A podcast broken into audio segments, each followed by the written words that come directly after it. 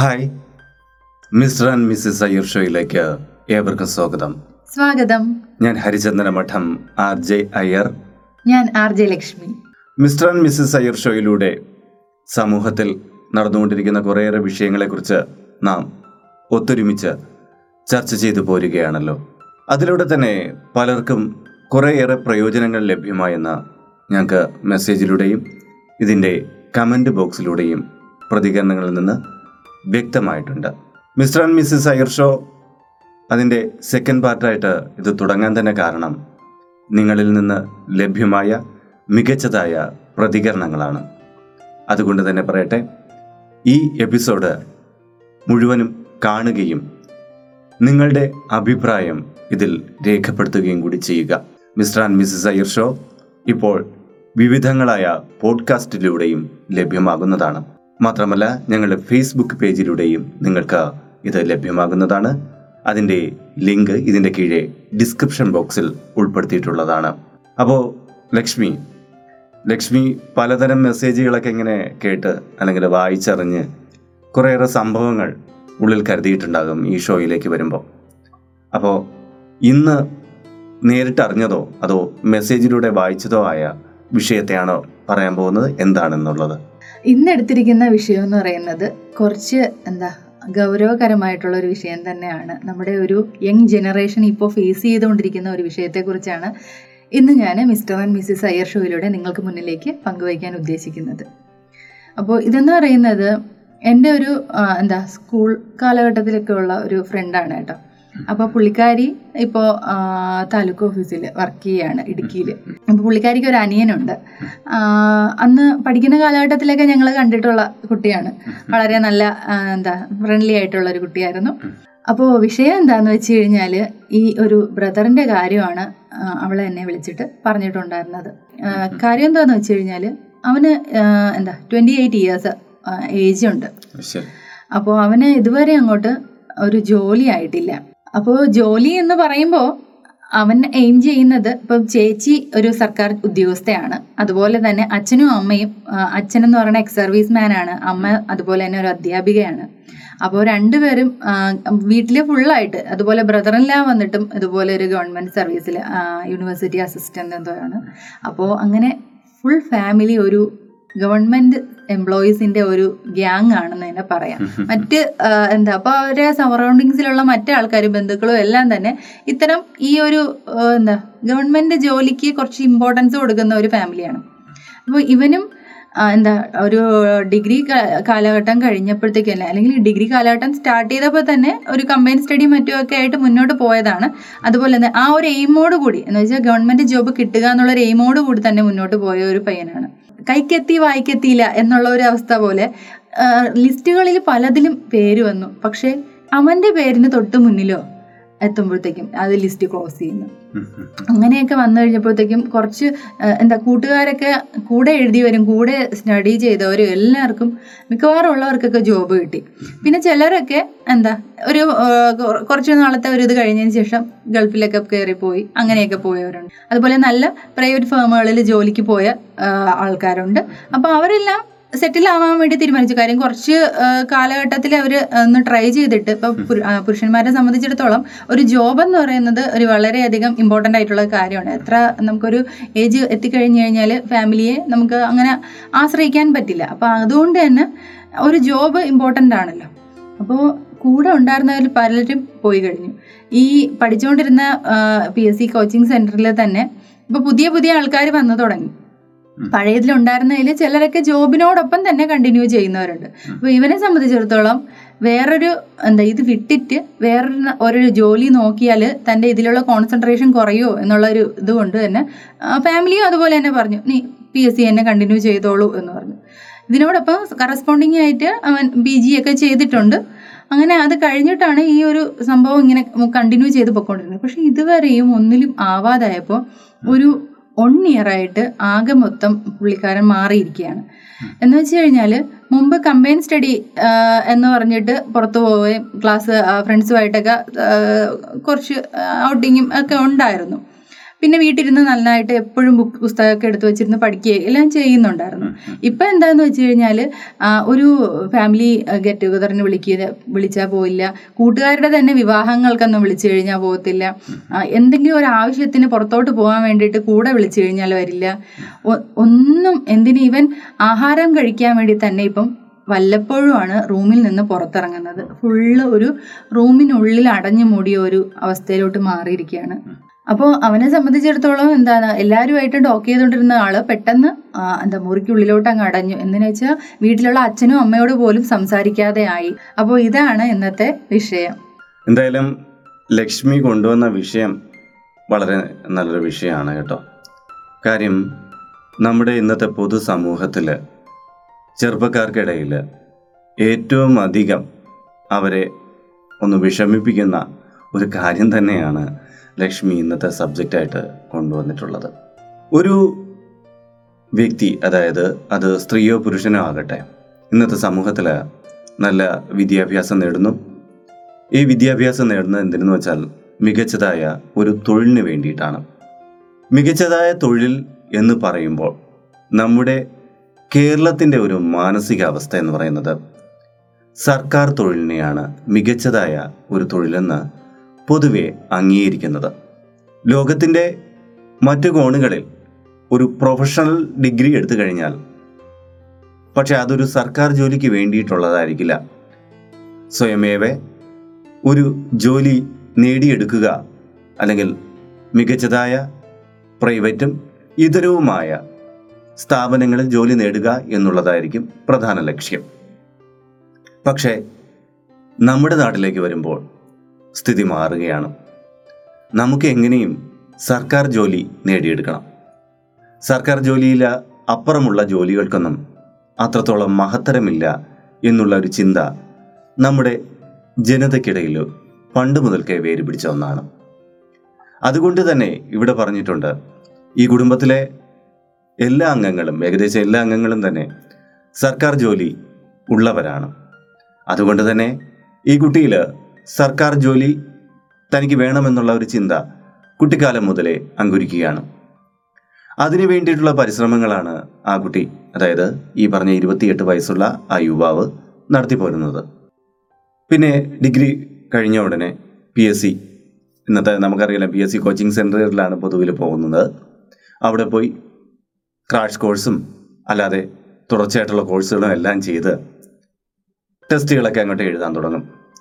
ചില ടെസ്റ്റുകളിൽ അവർ റാങ്ക് ലിസ്റ്റിൽ പെടും, ചില ടെസ്റ്റുകളിൽ അവർക്ക് വിചാരിച്ച സ്കോർ ചെയ്യാൻ പറ്റില്ല, അങ്ങനെയൊക്കെ പോകും. പലപ്പോഴും റാങ്ക് ലിസ്റ്റിൽ പെട്ടിട്ട് തൊട്ടടുത്തെത്തുമ്പോൾ അവർക്ക് ആ ജോലി കിട്ടാതെയുമായി പോകും. കനത്തതായ നിരാശയായിരിക്കും അതിൽ നിന്ന് ഉടലെടുക്കുക. ഒന്നല്ല, രണ്ടല്ല, മൂന്നല്ല, ഇങ്ങനെ തുടർച്ചയായിട്ട് റാങ്ക് ലിസ്റ്റുകളിൽ നിന്ന് താൻ തള്ളപ്പെടുമ്പോൾ ഒരു കുട്ടിയിൽ തികച്ചും ഒരു നിരാശാബോധം ഉടലെടുക്കുകയാണ്. ഇത്തരം ഉദ്യോഗാർത്ഥികളുടെ എണ്ണം നമ്മുടെ നാട്ടിൽ ഏറി വരുന്നതാണ്. 10 പേരെടുത്തു കഴിഞ്ഞാൽ ഒരു 3 പേർക്കെങ്കിലും ഇത്തരം കാര്യങ്ങൾ പറയാനുണ്ടാകും. അപ്പോൾ നമ്മുടെ നാടിൻ്റെ ഒരു പൊതു മനസ്ഥിതി ഇങ്ങനെയാണ്. സർക്കാർ ജോലിയുള്ള ഒരാൾ നല്ലൊരു വ്യക്തിയാണ്. പലപ്പോഴും അത്തരം യുവാവിനെ മാത്രമേ നല്ല കുടുംബത്തിൽ നിന്ന് പെണ്ണ് കിട്ടുന്നുള്ളൂ. പല പുരുഷന്മാരുടെയും യുവാക്കളുടെയും പ്രധാന പരാതിയാണിത്. എനിക്ക് സർക്കാർ ജോലിയില്ല, അതുകൊണ്ട് തന്നെ എനിക്ക് നല്ല കുടുംബത്തിൽ നിന്ന് വിവാഹം കഴിക്കാൻ പറ്റിയില്ല. അപ്പോൾ നമ്മളൊന്ന് ചിന്തിക്കണം, സർക്കാർ ജോലി എന്ന് പറയുന്നത് വിവാഹത്തിൻ്റെ ഒരു മാനദണ്ഡമാണോ എന്നുള്ളത്. തീർച്ചയായിട്ടും അങ്ങനെയാണ് നമ്മുടെ ഇപ്പോഴത്തെ സ്ഥിതി. സർക്കാർ ജോലി ഉണ്ടെങ്കിൽ അവന് ഇച്ചിരി കൊള്ളരുതാത്തവനാണെങ്കിലും അവന് വിവാഹം കഴിച്ചു കൊടുത്തിട്ട് ആ പെൺകുട്ടികൾ അനുഭവിക്കുന്ന പീഡന കഥകൾ നമ്മൾ ഒരുപാട് കേൾക്കുന്നു. ഇതെത്ര കേട്ടിട്ടും നമ്മുടെ പൊതു മനസ്ഥിതിക്ക് ഒരു ആരോഗ്യപരമായിട്ടുള്ള ചിന്തയിലേക്ക് ഉണരാനും പറ്റുന്നില്ല എന്നുള്ളത് ഖേദകരമായിട്ടുള്ള ഒരവസ്ഥയായിട്ട് ഇവിടെ നിലനിൽക്കുന്നുണ്ട്. സർക്കാർ ജോലി എന്തുകൊണ്ടാണ് ഇത്രയും ആകർഷകമാകുന്നത്? തീർച്ചയായിട്ടും അതിൻ്റെ സ്വീകാര്യതയ്ക്ക് പ്രധാന കാരണം ഗവൺമെൻറ് കൊടുക്കുന്ന ഗ്യാരണ്ടിയാണ്. കാര്യം, ഈ സർക്കാർ ജോലി നേടിയെടുത്ത് കഴിഞ്ഞു കഴിഞ്ഞാൽ ഇയാൾക്ക് എന്തെങ്കിലും തരത്തിലുള്ള പ്രശ്നങ്ങളുണ്ടായാൽ ഒരു ക്രിട്ടിക്കലായിട്ടുള്ള ഇൽനെസ് ഉണ്ടായി കഴിഞ്ഞാൽ അദ്ദേഹത്തിന് ശമ്പളം ലഭ്യമാകും. മാത്രമല്ല മികച്ചതായ പെൻഷനും ഇതിൽ നിന്ന് ലഭ്യമാകുന്നുണ്ട്. മാത്രമല്ല പല തസ്തികളിലും ഇരുന്ന് ആൾ മരണപ്പെട്ടു പോയാൽ അതിൽ അവരുടെ ആശ്രിതന് അല്ലെങ്കിൽ ആശ്രിതയ്ക്ക് തൊഴിലും ലഭ്യമാകുന്നുണ്ട്. അപ്പോൾ ഒരു സർക്കാർ ജോലിയെ ഏറ്റവും ആകർഷകമാക്കുന്നത് ഇതാണ്. ഇതുകൊണ്ടാണല്ലോ ഈ യുവാക്കളെല്ലാം ഈ ജോലി തന്നെ നേടിയെടുക്കണം എന്ന് തീരുമാനിക്കുന്നത്. അത് മാത്രമല്ല സർക്കാർ ജോലിക്ക് ഗ്യാരണ്ടി ഉണ്ടെന്ന് പറയുന്നതിന് കാരണം എന്താണെന്ന് വെച്ച് കഴിഞ്ഞാൽ ഇപ്പം പ്രൈവറ്റ് ജോബിൽ പോകുമ്പോഴത്തേക്കും ഇവർക്ക് അത്യാവശ്യത്തിന് ഒത്തിരി ഒരു ലീവ് എടുക്കുകയോ ഒക്കെ ചെയ്യാൻ വേണ്ടിയിട്ട് ബുദ്ധിമുട്ടാണ്. അതുപോലെ ടാർഗറ്റുകളെന്ന് പറഞ്ഞു കഴിഞ്ഞാൽ പ്രൈവറ്റ് ജോബ്സിൽ കൂടുതലാണ്. അപ്പോൾ ഒരു സെക്യൂർ ആയിട്ടുള്ള ലൈഫ് എന്നുള്ളതാണ് ഒരു സർക്കാർ ജോലി എന്നുള്ളത് കൊണ്ട് സർക്കാർ ജോലി എന്നുള്ളത് കൊണ്ട് യുവജനതയെല്ലാം തന്നെ ഉദ്ദേശിക്കും. ഒരു സർക്കാർ ജോലി കിട്ടിയിട്ട് വേണം ഒന്ന് റെസ്റ്റ് ചെയ്യാൻ വേണ്ടിയിട്ടെന്ന് പറയുന്ന ചില സുഹൃത്തുക്കളൊക്കെ നമുക്കുണ്ടായിട്ടുണ്ട്. അപ്പോൾ ഈ ഇത്ര ഒരു കാര്യം തന്നെയാണ് എന്ന് വെച്ച് കഴിഞ്ഞാൽ ഒരു റിസ്ക് കുറവാണ് എന്നുള്ളതുകൊണ്ട് പഠിച്ചെടുക്കാൻ വേണ്ടിയിട്ടുള്ള ബുദ്ധിമുട്ടുണ്ടെങ്കിലും പഠിച്ചെടുത്ത് ജോലി കിട്ടിക്കഴിഞ്ഞാൽ കുറച്ച് ഒരു റിലാക്സ് ചെയ്യുക എന്ന് വിചാരിക്കുന്നതാണ് സർക്കാർ ജോലിയുടെ ഒരു ബെനിഫിറ്റായിട്ട് എല്ലാവരും കാണുന്നത്. അപ്പോൾ അതുകൊണ്ടായിരിക്കാം എല്ലാവരും ഇത്രത്തോളം ആകൃഷ്ടരാകുന്നത്, ഒരു ലൈഫിനൊരു സെക്യൂരിറ്റി കിട്ടുന്നു എന്നുള്ളതുകൊണ്ട്. ശരിയാണ്, ലക്ഷ്മി പറഞ്ഞ കാര്യം കറക്റ്റാണ്. സർക്കാർ ജോലി നല്ലത് തന്നെയാണ്. പക്ഷേ നമ്മൾ ചെയ്യുന്ന ഒരു ബിസിനസ് ആയാലും അല്ലെങ്കിൽ നമ്മളൊരു പ്രൈവറ്റ് സെക്ടറിലാണ് ജോലി ചെയ്യുന്നതെങ്കിലും നമുക്ക് സർക്കാർ ജോലിയോളം തന്നെ നമുക്ക് സുരക്ഷിതമാകാവുന്ന വഴികൾ വേറെ ഉണ്ട്. അതും കൂടെ ചിന്തിക്കണം. നമ്മൾ മികച്ചതായ ഒരു ടേം ഇൻഷുറൻസ് എടുത്തു കഴിഞ്ഞാൽ സർക്കാർ ജോലിയിൽ നിന്ന് കിട്ടുന്നതിനേക്കാളും നമുക്കൊരു പ്രശ്നം പറ്റിപ്പോയാൽ സർക്കാർ ജോലിയിൽ നിന്ന് കിട്ടുന്നതിനേക്കാളും ഇരട്ടി നമുക്ക് നമ്മുടെ ആശ്രിതർക്ക് വരുമാനം കിട്ടും. തീർച്ചയായിട്ടും അത് ഒരു ടേം ഇൻഷുറൻസിൻ്റെ ഗുണമാണ്. നല്ലൊരു പെൻഷൻ പദ്ധതിയിൽ നമ്മളൊരു പ്രൈവറ്റ് ജോലിയിലോ ഒരു ബിസിനസ്സിലോ എന്തിലോ ആകട്ടെ നമുക്ക് നല്ലൊരു പെൻഷൻ പദ്ധതിയിൽ നമ്മളെടുത്തു കഴിഞ്ഞാൽ നമുക്ക് ഇഷ്ടമുള്ള തരത്തിലുള്ള പെൻഷൻ സർക്കാർ ജോലി ചിലപ്പം തരുന്ന പെൻഷനേക്കാൾ 2, 3, 4 ഇരട്ടി പെൻഷൻ നമുക്ക് നേടിയെടുക്കാൻ പറ്റും. പിന്നെ ആശ്രിത നിയമനം എന്ന് പറയുന്ന ഒരു കാര്യവും ഒക്കെയാണ്. ചിലപ്പം എല്ലാ സർക്കാരിലെ എല്ലാ തലത്തിലുള്ള ഇല്ല ആശ്രിത നിയമനം ഇല്ല എങ്കിലും കിട്ടുന്നതിന് വേണ്ടിയിട്ട്. പക്ഷെ നമ്മളൊന്ന് ആലോചിക്കണം, സർക്കാർ ജോലിയിൽ ഒരു നമുക്ക് എന്താ ഗ്രോത്തിന് ഒരു പരിമിതിയുണ്ട്. മികച്ചതായ ഒരു ജോലിയിൽ എത്തിപ്പറ്റിയാൽ മാത്രമേ നമുക്ക് വലിയൊരു അതായത് നമ്മൾ ഒരു റിട്ടയർമെൻ്റ് എന്ന് പറയുന്ന കാലഘട്ടത്തിൽ നമുക്കൊരു 1 കോടി രൂപയെങ്കിലും നമുക്ക് സ്വന്തമാക്കാൻ പറ്റുള്ളൂ. ഇല്ലെങ്കിൽ നമ്മളൊരു 1/2 കോടി രൂപയുടെ അടുത്തായിരിക്കും ഈ ആളിനൊരു ഒരു 10, 20, 30 വർഷമൊക്കെ അയാൾ ആകെ കൂടി ഏൺ ചെയ്യുന്നത്. അപ്പോൾ എന്നാൽ നല്ലൊരു പ്രൈവറ്റ് സെക്ടറിലാണ് ഇദ്ദേഹം ജോലി ചെയ്യുന്നത്, അല്ലെങ്കിൽ ഒരു പൊതുസ്ഥാപനത്തിലാണ് ജോലി ചെയ്യുന്നത്, അല്ലെങ്കിൽ അയാൾ ബിസിനസ്സാണ് ചെയ്യുന്നതെങ്കിൽ ചിലപ്പോൾ അയാൾ ഇതിൻ്റെ പകുതി സമയം കൊണ്ട് കോടികൾ അയാൾ സമ്പാദിച്ചെന്നിരിക്കും. പക്ഷേ ഇതെല്ലാം എല്ലാവർക്കും അറിയാമെങ്കിലും സർക്കാർ ജോലി എന്ന് പറയുന്ന അതിൻ്റെ ഒരു നമ്മുടെ നാട്ടിലുള്ള സ്വീകാര്യത കൊണ്ട് എല്ലാവരും അതിലേക്ക് പോകുന്നു എന്നുള്ളതാണ് വാസ്തവം. ഇവിടെ ഇപ്പോൾ നോക്കൂ, ഈ PSC പരീക്ഷ എഴുതുന്ന എല്ലാവർക്കും സർക്കാർ ജോലി കിട്ടില്ല. അത് ഈ പരീക്ഷ എഴുതുന്ന എല്ലാവർക്കും തന്നെ അറിയാവുന്ന കാര്യവുമാണ്. എന്നാൽ കോച്ചിങ് സെൻ്ററുകളുടെ പരസ്യം അങ്ങനെയല്ല, എല്ലാവർക്കും ഞങ്ങൾ ജോലി കൊടുക്കും എന്നുള്ള രീതിയിലാണ് പലപ്പോഴും കോച്ചിങ് സെൻ്ററുകൾ പറയുന്നത്. ഇതിലേക്ക് ആകൃഷ്ടരായി പോകുന്ന യുവാക്കൾക്ക് അവരെ ഏറ്റുമുട്ടുന്നത് തന്നെ മിടുക്കരായ മറ്റു ഉദ്യോഗാർത്ഥികളോടാണ്. അപ്പോൾ അതിൽ ഏറ്റവും മികച്ചതായ ഒരു വ്യക്തിക്കായിരിക്കും ജോലി കിട്ടുക. അതിൽ തന്നെ പല മാനദണ്ഡങ്ങളുണ്ട്, ജാതീയമായിട്ടും അല്ലെങ്കിൽ തന്നെ എന്താ പറയുക കുറേ കാറ്റഗറൈസേഷൻ ഉണ്ട്. അപ്പോൾ അതിനനുസരിച്ചായിരിക്കും അവർക്ക് ജോലി ലഭ്യമാകുക. നമ്മളെപ്പോഴും മനസ്സിലാക്കേണ്ടത് ഈ സർക്കാർ ജോലി അല്ലെങ്കിൽ ഇത്തരം ജോലികൾ ചെയ്യണമെന്ന് പറയുന്നത് തന്നെ പണ്ടത്തെ നമ്മുടെ ഒരു അക്കാദമിക് ലെവൽ എന്ന് പറഞ്ഞാൽ ഒരു ഫാക്ടറിയിൽ നിന്ന് കുറച്ച് പേരെ ഉൽപ്പാദിപ്പിക്കുക, നമ്മൾക്ക് ഇന്ന ഇന്ന ആവശ്യങ്ങൾക്ക് വേണ്ടിയിട്ട് കുറച്ച് ഫാക്ടറി ഉൽപ്പന്നങ്ങൾ വേണം എന്നുള്ള രീതിയിലാണ് പലപ്പോഴും നമ്മുടെ കുട്ടികളെ ഇന്ന ഇന്ന കാര്യങ്ങൾ ചിലപ്പോൾ അവർക്ക് ലൈഫിൻ്റെ ഒരു കാലഘട്ടത്തിൽ ആവശ്യമില്ലാത്ത കുറേ കാര്യങ്ങളായിരിക്കും അവരുടെ എഡ്യൂക്കേഷൻ പദ്ധതിയിൽ കിടക്കുന്നത്. അയാൾക്ക് ആ ജോലി നേടിയെടുത്തില്ലെങ്കിൽ പിന്നീട് അയാൾ പഠിച്ച ആ കാര്യം കൊണ്ട് ഒരു പ്രയോജനവും കിട്ടാത്ത എത്രയോ കോഴ്സുകൾ പഠിച്ചിട്ട് ജീവിതത്തിൽ ആ കോഴ്സ് കൊണ്ട് നേടാൻ പറ്റാത്ത പല കാര്യങ്ങളും പിന്നീട് അയാൾ സ്വയം ആർജിച്ച പല തൊഴിലുകളിൽ നിന്നും അയാൾ എന്താ പറയണ്ടേ, അയാൾ സ്വയം ആർജിച്ച തൊഴിലുകളിൽ നിന്ന് സാലറി ഉണ്ടാക്കുമ്പോൾ അയാൾക്ക് തോന്നും ഞാൻ മുമ്പ് അത് പഠിച്ചിരുന്നത് എന്തിനായിരുന്നു എന്നുള്ളതാണ്.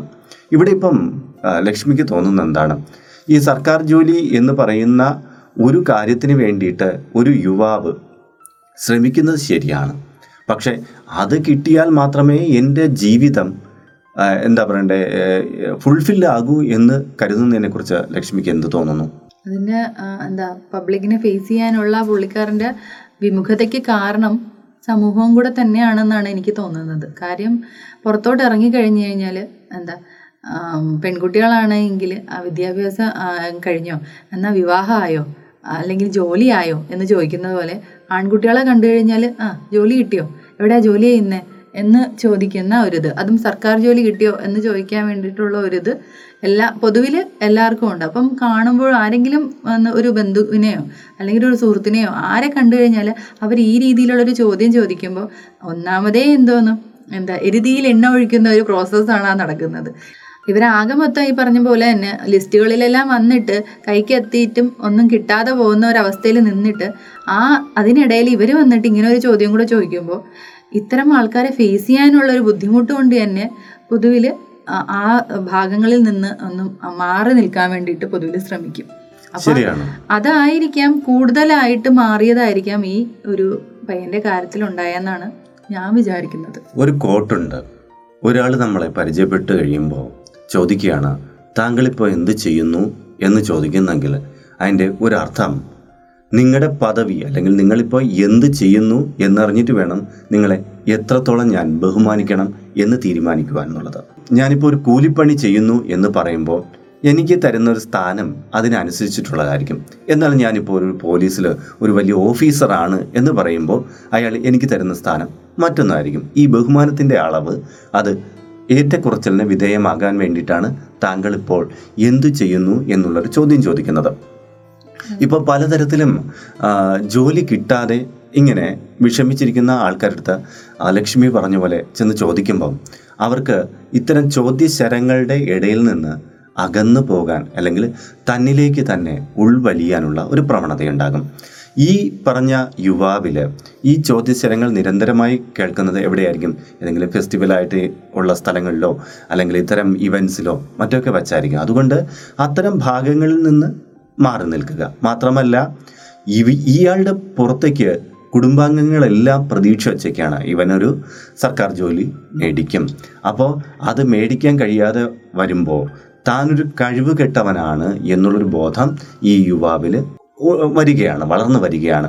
പതിയെ പതിയെ തന്നെ കൊണ്ട് ഒന്നിനും കൊള്ളാത്ത ഒരാളാണ് എന്നൊരു തോന്നലുണ്ടാവുകയും അയാൾ പാടെ നിരാശനാവുകയും ചിലപ്പോൾ വിഷാദ രോഗത്തിലേക്ക് തന്നെ നടന്നു നീങ്ങുവാനുള്ള സാധ്യതയാണ് ഇവിടെ കാണുന്നത്. അതുകൊണ്ട് തന്നെ ഈ യുവാവിൽ വിഷാദ രോഗത്തിൻ്റെ അനുരണങ്ങളുണ്ടോ എന്ന് നമ്മൾ ചിന്തിക്കേണ്ടിയിരിക്കുന്നു. കാര്യം അയാളുടെ നിരാശ ഒരു ഘട്ടം കഴിയുമ്പോൾ ഇത്തരം രോഗങ്ങളിലേക്ക് മനസ്സ് കൊണ്ടു ചെന്നെത്തിക്കുവാനുള്ള സാധ്യത കൂടുതലാണ്.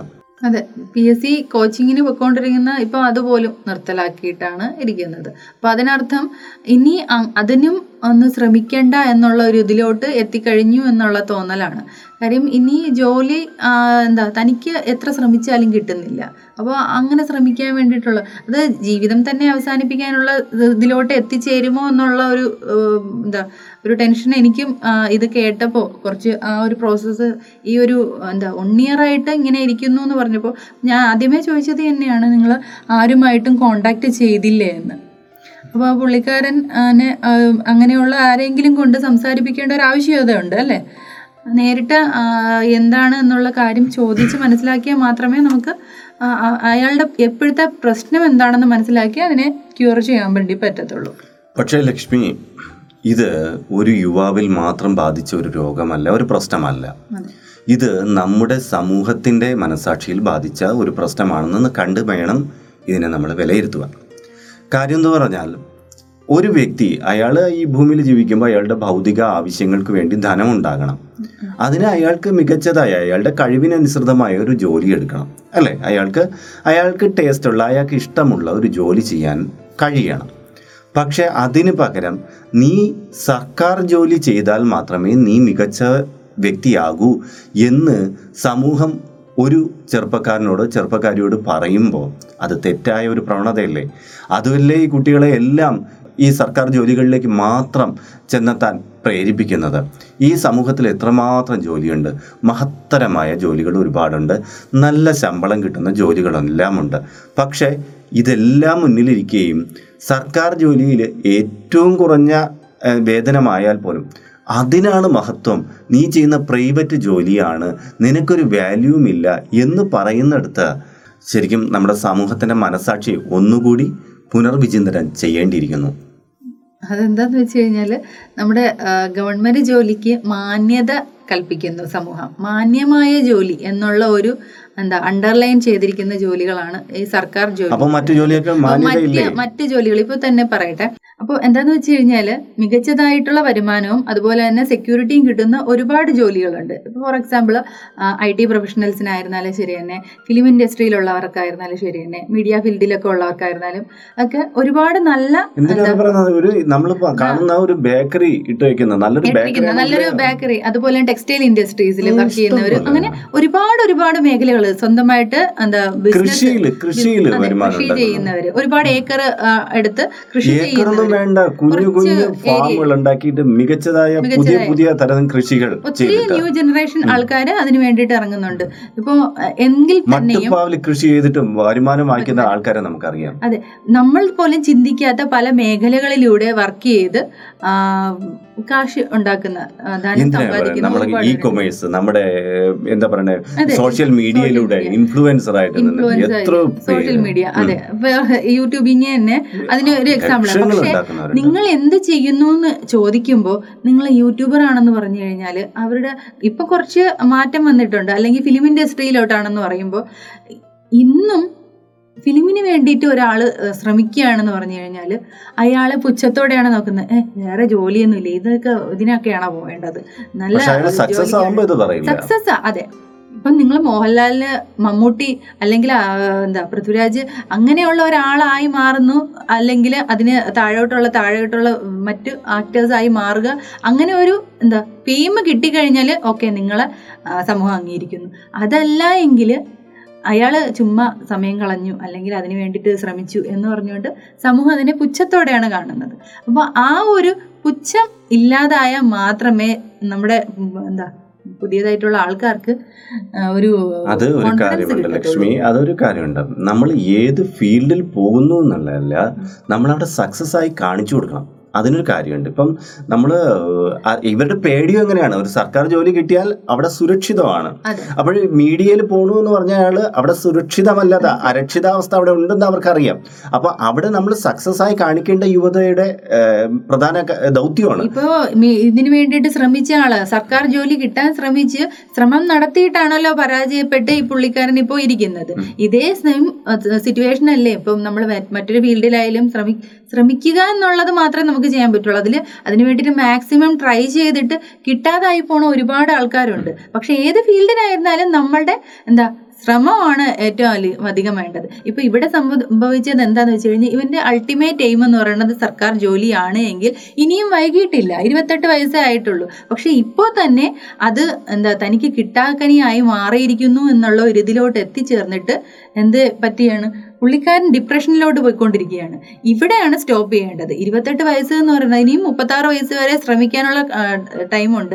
ഈ 28 വയസ്സിൽ ഇനിയിപ്പോൾ ചെയ്യേണ്ടത് എന്താണെന്ന് വെച്ച് കഴിഞ്ഞാൽ തനിക്ക് പറ്റുന്ന ഒരു ജോലി സെലക്ട് ചെയ്യുക. അതിന് വേണ്ടിയിട്ട് തൻ്റെ ക്വാളിഫിക്കേഷൻ വെച്ചിട്ടുള്ള ഒരു ജോലി സെലക്ട് ചെയ്യാൻ വേണ്ടിയിട്ട് പുള്ളിക്കാരന് ഇതുണ്ടാവണം.